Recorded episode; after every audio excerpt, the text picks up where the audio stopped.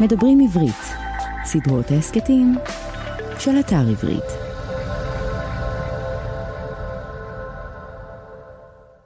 שלום, אתם מאזינים לסדרת ההסכתים כותבים עברית של אתר עברית. סדרה זו היא חלק ממדברים עברית, ערוץ ההסכתים של האתר. מדי פרק נפגוש סופר או סופרת ונדבר על הרצון או הדחף לכתוב, על החיים עצמם ושלל עיסוקים אחרים.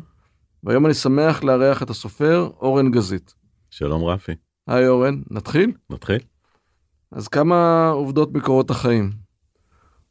אורן הוא אבא לאוריה ורומי, בני עשר ומגדל אותם לבד. נולד ברמת גן, גדל בראשון לציון ובכפר סבא.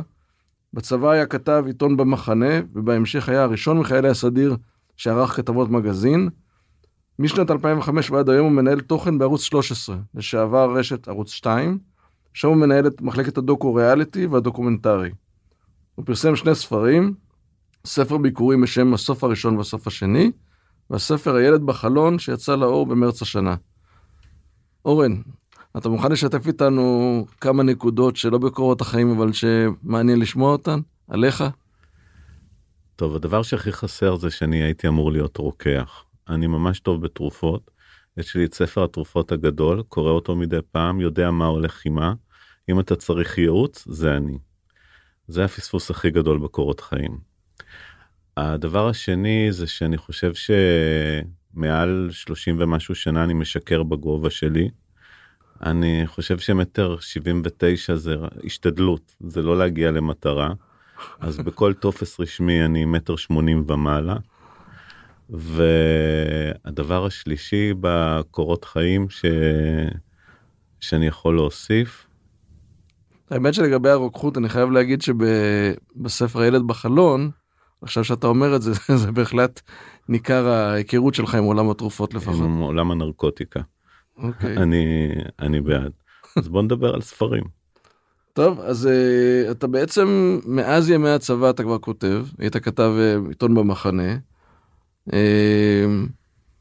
איך בעצם קרה שאת הספר הביקורים שלך פרסמת רק לפני כשלוש שנים מבלי, מבלי להסגיר את הגיל? תראה, uh, תמיד חשבתי שהדבר שאני הכי טוב בו זה לכתוב. וחיכיתי וחיכיתי ואז לקראת סוף שנות ה-20 שלי כתבתי רומן שעבדתי עליו הרבה מאוד זמן ושלחתי אותו להוצאות ספרים ובשתי הוצאות uh, גדולות uh, העורך הראשי או העורכת הראשית נפגשו איתי ובשתיהן הם, החליטו לא להוציא את זה. ואני ממש הייתי בפוסט טראומה של מצד אחד הדבר שאני הכי טוב בו לא הולך. ומצד שני עד אותה נקודת זמן באמת דברים הלכו לי בקלות הייתי במחנה הייתה לי תוכנית רדיו ב-100 FM בהקמה של הרדיו האזורי עבדתי בטלוויזיה כל מה שרציתי מבחינת קריירה קרה. וזה שהדבר שאני הכי טוב בו לא קורה שיתק אותי. ואני 12 שנים לא כתבתי מה... מההלם הזה. ואחרי שת... 12 שנה מה, מה בעצם קרה? שהבנתי שכמה זמן אפשר להיאחז בתירוצים של פוסט טראומה ו... ובוא בוא נד... בוא נלך קדימה. ואז uh, נרשמתי לקורס בבית הספר מגירה של זמורה ביטן אצל אורנה לנדאו של uh, קורס על רומן ושם בעצם הייתה לי מסגרת uh, מאוד מאוד תובענית לכתוב לא לא היה לי מקום לתירוצים. ואז התחלתי לכתוב. זה מעניין אתה יודע שיש המון סדנאות כתיבה והרבה מאוד אנשים שמשתתפים בסדנאות האלה. ואיכשהו תמיד אה, הרבה אנשים מסתכלים עליך בעין עקומה אם אתה אומר שאתה הלכת לסדנת כתיבה. למרות שאני חושב שזה ממש הכרחי וגם גם מסגרת וגם כלי עבודה לכל מי שרוצה לכתוב. ועובדה שגם לך עבורך בעצם למרות שכתבת כל השנים זה היה מקום אה, טוב וחשוב להתחיל את הכתיבה של הספר. קודם כל למדתי. ואני בן אדם הכי חרוץ שהוא בתוכו הכי עצלן. ובסוף אני נולדתי לפנסיה. אבל אני עובד תמיד בטירוף במלא דברים. אז uh, אני הייתי צריך את, ה, את המסגרת הזאת שתיתן לי את הדדליינים ו, וגם את ההכוונה. אני חושב שהגעתי ממקום של חוסר ביטחון ו, והביטחון שזה נתן לי הוא היה כלי חשוב בכתיבה. וכשאתה מסתכל על השנים האלה, שהם מבחינת הכתיבה לפחות, אני אומר, כמובן שלא מבחינת העשייה האחרת, אבל מבחינת הכתיבה, השנים האבודות, יש אנשים שאומרים, הספר יצא כשהוא היה צריך לצאת, אה, וזה בסדר, או שאתה אומר, חבל שזה לא קרה קודם, חבל. חבל, ש... אידיוט. כאילו, נאחזתי בקביים של עצמי ששמתי לעצמי והלכתי איתם. במבט לאחור זה כמובן אה, טיפשות גדולה. ולגבי הספר השני, אה, הילד בחלון, אתה גם כן היית צריך איזושהי מסגרת? זאת אומרת, אתה גם כתבת במסגרת או ש... כן, אני הייתי חייב דדליין. אה, כי אני, אתה יודע, התיישבתי לכתוב אז אמרתי אוי יש פרק חדש של זה אוי נטפליקס העלו את זה רגע אני צריך לקרוא קודם את, את החדש של ההוא. והבנתי שאני מבזבז את הזמן ואז נרשמתי לסדנה של אשכול נבו ואורית גידלי הנהדרים. ושם בעצם נוצרה כצל'ה. ידעתי מה אני רוצה לכתוב אבל אה, אבל הייתי צריך את השפה שלה הייתי צריך את הקצב שלה הייתי צריך את העברית שלה הייתי צריך את התרגול של לכתוב ב- בלשון נקבה אותנטי. כצל'ה זאת בעצם הדמות הראשית ראשית, ב- נכון. בספר הילד בחלון. נכון.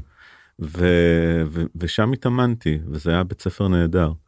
ובאמת אם לפני שנצלול ממש לספרים עצמם אה, מבחינת באמת הרגלי כתיבה. כל אחד יש לו את ההרגלים שלו אולי אפילו את הטקסים שלו. אתה כותב יש, איפה אתה כותב כמה זמן אתה כותב מה קורה כשאתה כותב אתה צריך שקט רעש אה, בתי קפה. לא לא אני קודם כל אני טקס לס אין לי אין לי טקסים. אני כותב בדרך כלל או מוקדם בבוקר או אחרי צהריים שהילדים מאחורה. אה, ובממוצע של אה, פעם בעשר דקות משהו נזרק עליי או כדור או בובה משהו פוגע במחשב שאני חושב שיש לי את המחשב הכי פגום אין מסך אתה רואה רק את החצי התחתון. אה, אני את הקצב נותנת מכונת הכביסה התוכנית של 40 מעלות שעה 04 ואז אתה יודע שעבר חצי מהזמן שם במייבש עוד כביסה זה הזמן שאני כותב. אה, אז אני... בעצם אתה multitasking אתה אומר אתה תוך כדי תוך כדי הכתיבה אתה גם עושה כביסה. כן, ומטפל בילדים. כביסה זה החיים. ו... ו... ומוזיקה אני חייב לכתוב עם מוזיקה. אה, רוב הספר הזה נכתב עם uh, משהו שגיליתי ב Spotify של מישהו בשם uh, תמינו ולאלבום קוראים אמיר. הוא בחור בן 20 שסבא שלו היה מגדולי המוזיקאים המצרים. הוא חי בבלגיה והוא עושה מוזיקת רוק עם אלמנטים אה, ערביים. ו... ושמעתי את זה בלופים. זה זה המוזיקת רקע של הכתיבה של הילד בחלון. ואתה חושב שהמוזיקה באמת אה, היא סוג של רעש לבן או שהיא משפיעה לך גם על הכתיבה? זאת אומרת... היא, היא משפיעה יש משהו בקצב שלו שסינכרן לי את המחשבה עם היד. אה, אני, אני צריך לכתוב עם מוזיקה אני לא יכול לכתוב בלי. וכשאתה כותב אתה אתה כותב ומוחק או שאתה כותב ומתקדם קדימה. אני עם הפנים קדימה תמיד. אה, אני לא מוחק אני כותב קודם כל דראפט ראשון ומבין מה מה הסיפור שלי ורק אז חוזר אחורה ו, ומתקן ומשפץ. אז אם נעבור באמת, אה, אה לגבי טקסים, זאת אומרת שאין לך טקסים אבל אתה כן, אה, יש משהו שאתה נאחז בו לגבי תאריכים, דמויות, משהו שאתה, משהו לגבי מתי אתה מוציא את הספרים שלך, מתי הוצאת את הספר השני גם. אני מבין את השאלה, הנה. אמ, את הספר השני, את התאריך נתנה לי מרים בנימיני. אה, שגם מוקף... גם מוזכרת בספר דרך אגב. נכון אני מוקף בהמון המון אנשים שמתייעצים איתה באופן uh, סדיר אני לא כזה אני מכיר אותה הרבה שנים מהעיתונות uh, והתקשרתי אליה ואמרתי לה מרים אני מוציא ספר מתי. ואז היא אמרה לי רק תתקשר אליי מחר ב-10 10 ודקה. התקשרתי למחרת ב-10 ודקה היא הייתה ליד הטלפון היא אמרה לי הסתכלתי במפה 23 במרץ זה תאריך טוב בשבילך. אמרתי לה יש עוד תאריכים היא אמרה לי 23 במרץ זה התאריך. אמרתי לה תודה רבה זה היה, היה האורך של השיחה 20 שניות וזה יצא ב-23 במרץ. טוב בדיעבד זה, זה כנראה הצליח אני חושב שזה בגלל הספר אבל ללא ספק הספר הספר זכה להצלחה מאז שהוא יצא ובאמת אולי אולי נדבר על הספרים עכשיו. כשיצא הספר הראשון, אה, הסוף הראשון והסוף השני, זה בעצם פעם ראשונה שהוצאת ספר, ולמרות שאתה התעסקת עם תוכן כל השנים, קודם כל איך הייתה החוויה לעבור מהשלב הזה של הכתיבה ושל אה, ההתכנסות הזאתי ליציאה לעולם, וגם גם הח... אפילו מבלי רגע להתייחס למה, למה, למה היו התגובות, אלא בכלל התחושה הזאת שמשהו שהוא, שאתה כתבת אותו, אנשים קוראים ומגיבים. התגוב... כשהספר יצא הייתי הייתה בי שמחה מאוד מאוד מאוד גדולה של הגשמת חלום של דברים שרציתי לומר והנה אני אומר אותם. אמ, הייתי מאוד מאוד בטוח בו אהבתי אותו. ואז הוא יוצא והוא מקבל חיים משלו ולא קיבלתי הרבה תגובות. הספר איכשהו עבר מתחת לרדאר הייתה ביקורת אה, נהדרת בהארץ של אה, עמרי הרצוג. אבל חוץ מזה הוא זכה להתעלמות כמעט מוחלטת גם מקורים וגם מקונים אה, ובזה הוא מאוד מאוד הצליח בז'אנר הזה של ההתעלמות. אה, ואני הרגשתי כמו כמו מישהו שזורק אה, אבן לבאר ושומע רק את האקו של עצמו. אה, ואתה יודע גם שלחתי את זה לסוקרים וזה לא עניין אף אחד ו... והחוויה הייתה בסוף מאוד מאוד מאוד מאוד בודדת. והייתי ברוגז עם הספר. בגלל התוצאה שמאוד מאוד אכזבה אותי. ואז אה, לפני אה, כמה חודשים התקשרו אליי מהפייפר בריגד שזה הירחון של ה-Jewish Book Council בארצות הברית כי כמה פרקים שלו תורגמו לאנגלית ואמרו לי שהוא זכה בספר השנה הישראלי. וקודם כל מאוד מאוד הוחמאתי והופתעתי שזה קורה אחרי שלוש שנים. ואז חזרתי לקרוא אותו ואמרתי וואלה זה ספר מעולה. ושיחקתי אותה ואני עומד מאחוריו ואני אוהב את מה שיש בו ואת מה שהוא אומר. הוא יצא ב... הוא ספר שמדבר על uh, מחזאי בן 65 שהוא מתקרנף כדי למצוא חן בעיני הרשויות וכדי להמשיך להיות רלוונטי ולהצליח בתוך אווירה ציבורית מאוד מאוד uh, שונה ממה שהוא חושב באמת.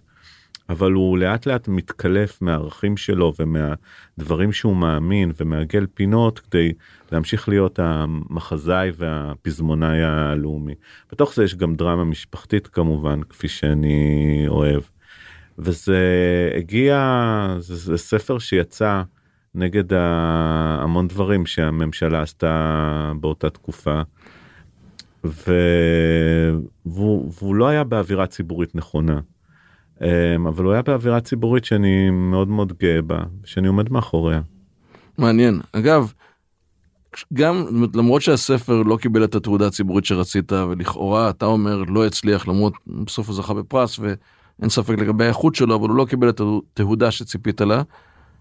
ודווקא זה לא מנע ממך להמשיך ולכתוב על את הספר השני זאת אומרת אני חושב על התקופה הזאת שישבת ולא כתבת אז דווקא כשהוצאת את הספר אתה, אתה כבר מכיר אותי 20 דקות אתה מבין שזה גם הייתה טראומה ושזה גרם לי לא לכתוב אבל הפעם זה לא 12 שנה אלא אלא כמה 아, אה, חודשים. זה, זה כן עשה לך ברור זה זה אתה אומר בשביל מה מה אז בוא נכתוב למגירה ושאני אקרא את זה.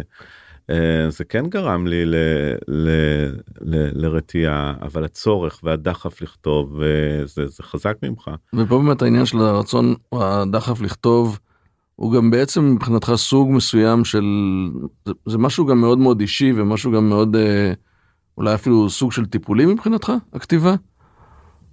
כן אה, אני חושב שאני אני לא מבין את התהליך עד הסוף בזמן הכתיבה אבל היום חודשים אחרי שהספר יצא ואז אני עובר עליו ופתאום אני מזהה את הזיקוק של החרדות שלי והזיקוק של הפחדים שלי בתוך, ה, בתוך הדמויות ואני חושב שזה בסוף יש בזה בכתיבה משהו תרפויטי משהו מנקה. אה, זה לא המטרה שלה אבל זה חלק מהתהליך לפחות אצלי. ונעבור לדבר על אה, הילד בחלון שזה הספר שיצא במרץ השנה. ב-23. בוא נדייק. ב-23 למרץ, ובאמת מקבל ביקורות מצוינות, וספר אה, מיוחד וטוב, וקראתי אותו ממש אה, אה, גם בהנאה, אבל גם ב... יש בו הרבה עומק. אה, מספר על כצל'ה, אימא שאני לא רוצה לעשות כמובן שום ספוילרים, אז אני, ככה בורר את המילים מה להגיד ומה לא. אבל אימא שהילד שלה נעלם ואני אעצור כאן, אני לא אמשיך מעבר לזה. אה, גם בחרת, וזה גם בספר שנכתוב בגוף ראשון, וגם בחרת לכתוב אה, תפקיד של אימא. אתה יכול לדבר על זה קצת, על הבחירות האלה? זה קצת נכות, אבל אני לא מצליח לכתוב במשהו שהוא לא גוף ראשון. אם אני לא מרגיש את הדמות באני ומצליח להעביר סיפור ב-POV, אני לא באמת עד הסוף uh, מרגיש שהכתיבה שלי מדויקת. עשיתי ניסיונות ו- וכולם uh, נכשלו אחרי 500 מילה אמרתי אני אני לא יכול להיות מספר יודע הכל אני גם בחיים לא אוהב להיות כזה. Uh, ולכן הבחירה בגוף ראשון היא מאוד מאוד מדויקת עבורי בכתיבה שלי. Uh, לגבי ה- ה- לכתוב בגוף ראשון אישה אתה יודע אני לא הראשון שעושה את זה זה לא שהמצאתי פה ז'אנר. אבל uh, זה כמו שאתה לא צריך להיות רוצח סדרתי כדי לכתוב על רוצח סדרתי. אני בכל זאת uh, בן 50 הכרתי אישה או שתיים. Uh, ואתה ו, ואתה יודע ואתה רואה ואתה חווה וברגע שאתה מבין את המוטיבציה של הדמות שלך ואת הרצונות שלה ואת הדרך שלה אתה, אתה יכול לכתוב את זה אתה צריך uh, להיכנס לתוך האור שלה בדיוק כמו שאתה נכנס לאור של כל דמות. ובכל זאת הבחירה ב... בלי קשר לעניין של אפילו הקושי של הכתיבה באמת uh, הבחירה באימא ולא באבא מכיוון שאתה רואה עדיין איזשהו קשר ראשוני אחר שאתה בחרת לכתוב uh, בת... כאימא. כן אני חושב שהתפיסה של החברה כלפי אימא מאוד שונה כלפי מהתפיסה כלפי אבא. Uh, האצבע שמופנה לאימא שהזניחה את הילד שלה היא שונה והיא מלווה בהמון המון רגשות אשם והמון אה, סטטוס חברתי שונה מזה מאשר לאבא. וחשבתי שזה הרבה יותר נכון שזה יקרה לאישה אישה שלא רוצה ילד מולידה אותו ואז הוא נעלם ואז ואז מאשימים אותה. וזה בסוף יש לה יש פה אימהות לילד חסר היא 18 שנים, היא אימא לילד שאין אותו. ואני חושב שה... שהציפיות, כפי שאישה גדלה, הציפיות שלה מעצמה, כפי שמלמדים אותה אה, שהיא צריכה לצפות מעצמה, מול מה שהיא מרגישה באמת, זה מה שיוצר את הקונפליקט. אני חושב שזה שונה אצל גבר. ובאמת, כשאתה כותב בגוף ראשון, אז... Uh... אתה באמת לא מספר יודע הכל, והדמות שאותה אתה כותב היא ללא ספק מרכז, מרכז הסיפור והעלילה, וזה מעצים את ההזדהות, זאת אומרת הדמויות מסביב הם באמת דמויות משנה מה שלא יהיה, ויש אני מניח איזשהו חיבור בין הכותב לדמות עוד הרבה יותר עמוק מאשר אם אתה כותב אה, כמספר יודע הכל, אפילו אם יש דמות ראשית.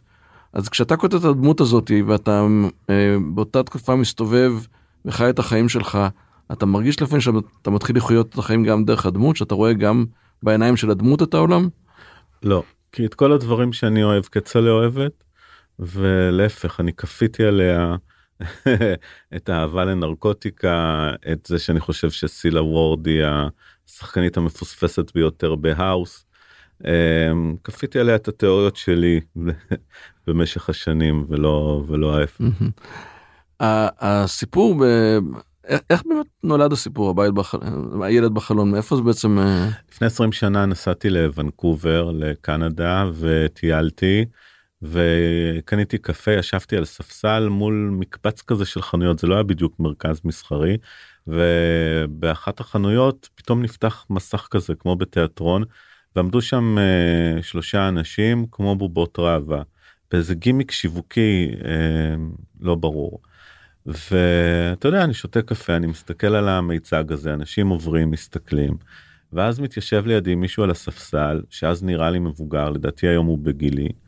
והוא אומר לי בצרפתית הוא מצביע על החלון ואומר לי זה הבן שלי.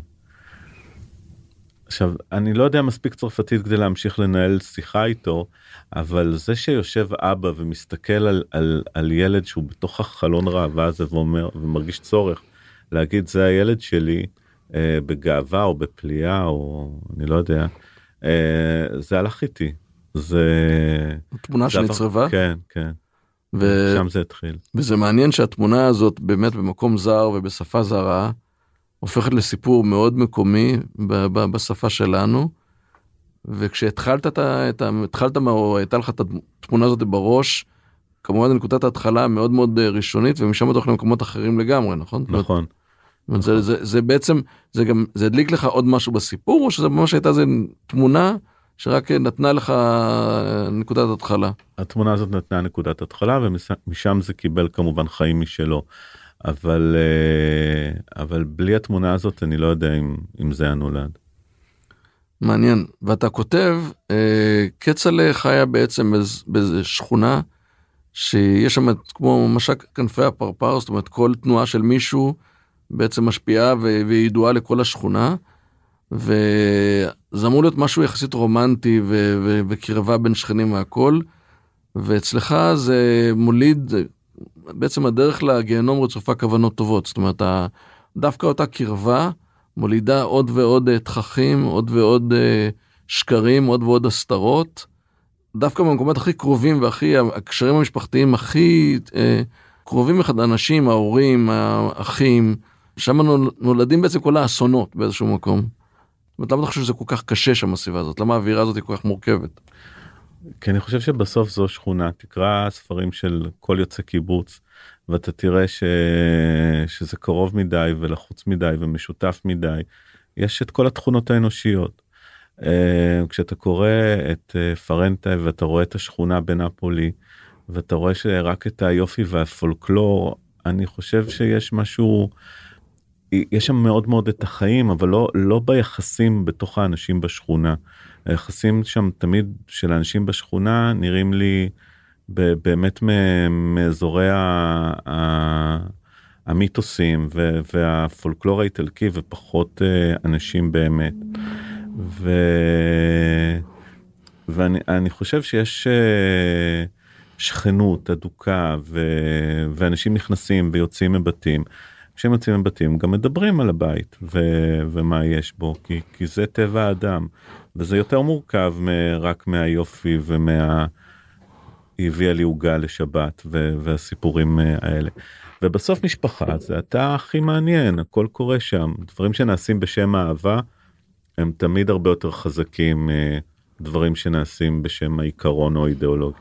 באיזשהו מקום אתה גם אומר שההתערבות, שהיא גם כשהיא נעשית ממקום טוב ומרצון להגן ומרצון לשמור, אה, היא באיזשהו מקום מוגזמת ולאו דווקא טוב שהיא תקרה וצריך לתת יותר את החירות לפרט להתנהל ולהתנהג כמו שהוא רוצה ויותר לקבל ושיש משהו בשכונה החונקת הזאת שהיא לא מאפשרת יותר מדי תזוזות ותנועות מה, מהמרכז שמ- שמ- שמחפשים. נכון זו שכונה אשכנזית באייטיז וזה מה שאני זוכר ואני חושב שבסוף אתה בחנתי אני חושב את הגבולות שלי בתור הורה של מה אני הייתי מוכן לעשות או מה אני מוכן לעשות למען הילדים שלי מה מה הגבולות שלי כי כי זה כן שאלות שמעסיקות אותי ו, ומטרידות אותי אתה יודע. מה עושים חרם על הילדה אתה מתערב אתה לא מתערב זה בכלל חרם. אמ, איפה אתה מנהל את החיים של הילדים שלך ואיפה אתה לוקח אה, טיפה אחורה. והבלנס הזה שהוא בלנס להורה יומיומי הוא, הוא מעניין אותי. הוא מעניין אותי גם ב, ב, ביום יום שלו וגם בקיצוניות שלו של לאן הוא יכול להגיע. זאת אומרת הדמויות ב- בספר שכולן פגומות בדרך זו או אחרת אה, מצד אחד באמת מנסות להתעלות או להיעזר אחת בשנייה ומצד שני יש משהו בניסיון הזה שגם כאילו משבש להן את, ה, את החיים. זאת אומרת אתה אומר באיזשהו מקום אתה קורא לי קצת יותר עצמאות. אני לפחות ככה אני הרגשתי שהסתכלתי על זה. גם העורכת של אורנה לנדאו בגרסה הראשונית יואב נקרא יואב בלי ביצה. אמ, וזה היה השם שקראו לו בשכונה שנדבק לו.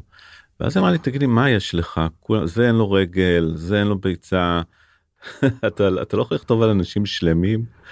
ואז uh, הוא הפך ל... ליואב שלנג לשם משפחה שלו. Uh, כן אני חושב שפגמים זה חלק מאיתנו ופגמים הם אלה שגורמים לנו להיות מעניינים. תגיד וכשיצא ו- ואז יוצא הספר והפעם יש חוויה שונה לחלוטין נכון. מאשר בספר הראשון. אתה יכול לשתף איתנו קצת בחוויות בתגובות. קודם כל הייתי בבהלה גדולה וכשיצאה הביקורת הראשונה הטובה אתה אומר לעצמך טוב זה רק אחת חכה אה, אין לך מה לשמוח ואז יש את השנייה הטובה ואתה אומר טוב היא בטח ראתה את הראשונה ו- ולוקח לך זמן להאמין לי לקח זמן להאמין ולשמוח ו- ובאמת לאמץ ולחבק ו- ולהודות על הקריאות המאוד מאוד מעמיקות שעשו הרבה סוקרות אה, סופר סופר אינטליגנטיות שלפעמים אה, כתבו דברים שאמרתי וואלה באמת אני בעצמי לא לא חשבתי על זה. ו... יש לך דוגמה לאיזה פידבק שקיבלת על איזשהו משוב ש... של משהו שאתה לא לא ראית לא חשבת. כן אני ראיתי בציורים של כצל'ה כצל'ה מאיירת את תולדות ה... בעצם את כל מה שקרה מההיעלמות עד אותו יום על הקירות של הבית של אח שלה. ואני ראיתי בזה סוג של אליבי שהיא כמו שהיא מדברת אותו היא כותבת אותו. ואז uh, מישהי כתבה שהיא בעצם מציירת את סוגי האימהות. והלכתי ל... הלכתי ל... אתה יודע אני איש דתי הלכתי למקורות פתחתי את הספר של עצמי ו... וראיתי ש... שזה נכון שבעצם כל תמונה מציירת uh, סוג אחר של הורות של אימהות וזה שזה דברים שקרו אינטואיטיבית אבל שלא לא התכוונתי לזה. מעניין. באמת בספר גם הציורים האיורים וגם המוזיקה וגם אה, הסיפורים הפנטסטיים שיש שם של כל המעשיות שהאח מספר לכצל'ה זה נותן איזשהו רובד כמעט מטאפיזי ליום יום ואתה אומר זה באמת אה, דברים שלא קרו והם באמת דמיונים והכל. ובסוף אתה מגלה שבספר המציאות עולה על כל דמיון. זאת אומרת, בסוף דווקא הרובד המציאותי, הרובד שמתקיים וקורה, מביא להרפתקה או למה ש, שקורה באמת הוא הרבה יותר גדול והרבה יותר פנטסטי מכל אותם סיפורים וכל אותם ציורים uh, מסביב. אבל הדמויות בורחות לשם נכון הדמויות בורחות לציורים לשירים לסיפורים. זה הדרך להתמודד עם מציאות. כן הדמות מאיירת את ה... כמו שאני חשבתי את האליבי שלה את ה... איך שהיא מסדרת לעצמה את, ה... את הזיכרון. לגבי המוזיקה זה זה זה פס הקול של עפרה חזה ב... בספר הזה וגם בסוף מובן למה היא בחרה דווקא בה אבל אני בחרתי בעופרה כי גם יש בה משהו מאוד מאוד ישראלי גם יש בה את האנדרדוג שהגיע מסדנת שכונת התקווה. והיה לה היא שילמה מחיר מאוד גדול כדי להתקבל למיינסטרים הישראלי של אז. וגם כי הסוף הטרגי שלה אה, שבעצם מעיב על, על, על, על המוזיקה ש, שהיא עשתה אה, לפחות בתודעה הציבורית אה, אני חושב שזה מתאים לכצל'ה להתחבר ל, לכאב כזה.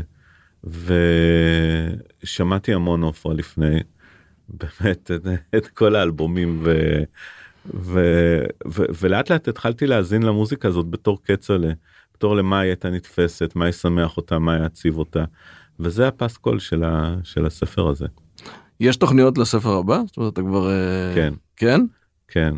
והפעם החלטתי לא להיות עצל ולכתוב uh, עמוד ביום יש לי יש לי דדליין אני עומד בזה כבר 20 באמת? ימים כן וכן יש לי את ה... את הרעיון ו... ואני עובד. והרעיון הזה נולד אה, אחרי שיצא הספר או שזה משהו שגם ליווה אותך הרבה שנים? גם משהו שליווה אותי הרבה שנים. יפה, טוב נחכה לזה כבר שזה, שזה יצא. אתה מרגיש סופר? אתה מציג את עצמך כסופר, אתה, איך אתה מרגיש שמציגים אותך כסופר? תקשיב, זו שאלה מעולה. אמ, אני חושב שאם היית שואל אותי את זה לפני יומיים הייתי יותר מגמגם. אה, ואז ביום שישי התראיינתי אצל אה, רבקה מיכאלי ופרופסור נורית גרץ אה, מאוד אהבה את הספר ושמעתי את הפרומואים לפני ואז היא אומרת שמיד יהיה פה הסופר אורן גזית. ואז פתאום שאתה מקבל איזה הכרה חיצונית שזה הדבר הכי נורא להתעלות בהכרה חיצונית כשאין לך את ההכרה הפנימית הזאת, אה, זה כן אומר וואלה, אה, אה, אני סופר, אני יכול להגיד שאני סופר, כי אנחנו גדלנו בדור שהמילה סופר היה בה המון, נשאנו עינינו למי שהיה סופר, באמת היו, זה, מי שזכה לתואר הזה, זה, זה, היה בעיניי נחשב קדוש, זה כמו רבי, אני תפסתי את זה. ואני חושב שעם הזמן uh, התואר הזה מחולק מאוד מאוד בקלות. Uh, לא מזמן היה במתנ"ס שלנו בואו ערב עם, הסופ... עם איזושהי סופרת שבאמת היא, היא, היא, היא כתבה בחרוזים תפריט של מקדונלדס או משהו כזה עם איורים ו... ואז אתה ואתה אומר אוקיי בואו שנייה לפני שקוראים לכל אחד uh, סופר. Uh, אני מגדיר את עצמי אדם שכותב ואני חושב שאני חותר ואני אגיע באמת לקבל את, ה, את הזכות להיקרא סופר. ועד כמה הספרות אה, או הכתיבה היא חלק מהחיים, מהדרך שבה, כמה היא משקפיים עבורך, כמה אתה רואה את החיים דרך, ה, דרך הכתיבה שלך, דרך היצירה שלך? אני לא רואה את החיים דרך היצירה שלי. אני כן משתמש, אני מבין בדיעבד, אני איש של בדיעבד. שאני מתפעל כל מיני אה, מחשבות ורצונות ופחדים שלי דרך הכתיבה, שזה הרבה יותר זול מפסיכולוג, ולכן זה מומלץ. אוקיי, okay. טוב נעבור לשאלון קצר. בוא. אה, בוקר או ערב? בוקר, רק ב... אני מת בערב, שמונה בערב אין עם מי לדבר. אוקיי, okay. טלנובלה או מתח? שאלה טובה בסוף שיש לי כמה דקות פנויות אני אבחר לראות סרט מתח. אה, ואפרופו זה, זה ספר או סרט או סדרה? תמיד סדרה אה, ועדיף פרקים קצרים אין לי סבלנות כל עכשיו הגל החדש של בוא נעשה פרקים של שעה ורבע. תמותו זה מאוד מאוד קשה לשבת ולראות אתכם שעה ורבע אז אני מחלק את זה לפרקים קטנים. ג'אנק פוד או גורמה? ג'אנק פוד. אני בעד אלוהי הפיצה. כן, פיצה, ג'אנק פוד זה פיצה, אתה אומר. ברור. אוקיי. אה, מוסיקה או שקט? מוזיקה תמיד. מסוג מסוים של מוזיקה? לא, מה שמתאים ל... למצב רוח. עט או מקלדת? מקלדת. באמת אני הייתי צריך לכתוב צ'קים לוועד בית ולא זכרתי איך כותבים. לקח לי שנייה לתרגל את הכתיבה, אני לא זוכר מתי החזקתי עט. אתה חושב באמת שאם לא היה מקלדת, אם לא הייתה מקלדת, היו כותבים פחות? זאת אומרת, אה, זה, זה, זה חוויה אחרת אני מניח לכתוב בעט, נכון? או לכתוב אה, על נייר, זאת אומרת שיש פחות אפשרות לתיקונים, פחות אפשרות למחיקות. נכון, אני חושב שהעריכה יותר קלה ב, כמובן ב, במחשב. אני לא יודע לאן. אה, קר או חם? תמיד קר. אני איש של חורף בין אלפי אנשי ים. מטרה או דרך? אה, מטרה כי אם אין לך מטרה אין לך דרך אני חושב. ואם תעדיף האם תעדיף להקדים בשעה או לעולם לאחר ב-20 דקות. אני מעולם לא איחרתי אני מקדימן כרוני אני שליש מחיי מבלה באוטו מחכה לפגישה שתתחיל עוד שעה. אני תמיד מגיע הרבה לפני הזמן באופן מוגזם ברמה שאנשים נגיד המסיבה בתשע אומרים לי זה בעשר כדי שאני לא לא אופיע עם הבקבוק יין שעה לפני. טוב ולסיום אה, יש איזושהי שאלה שאף פעם עוד לא שאלו אותך והיית רוצה שישאלו אותך? לא.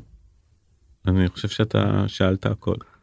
יפה טוב אורן תודה רבה תודה היה מרתק לך, שמחתי מאוד לארח אותך. והאזנתם לכותבים עברית סדרת ראיונות עם סופרות וסופרים במסגרת ערוץ ההסכתים של אתר עברית. באתר עברית תוכלו למצוא אלפי ספרים בכל הפורמטים, דיגיטליים, קוליים, מודפסים, וגם, כמובן, את הספרים של אורן גזית. להתראות בפרק הבא. האזנתם לדברים עברית, סדרות ההסכתים מבית אתר עברית, חנות הספרים הדיגיטליים, מודפסים והקוליים הגדולה בישראל. ספר זה וספרים נוספים מחכים לכם באתר עברית.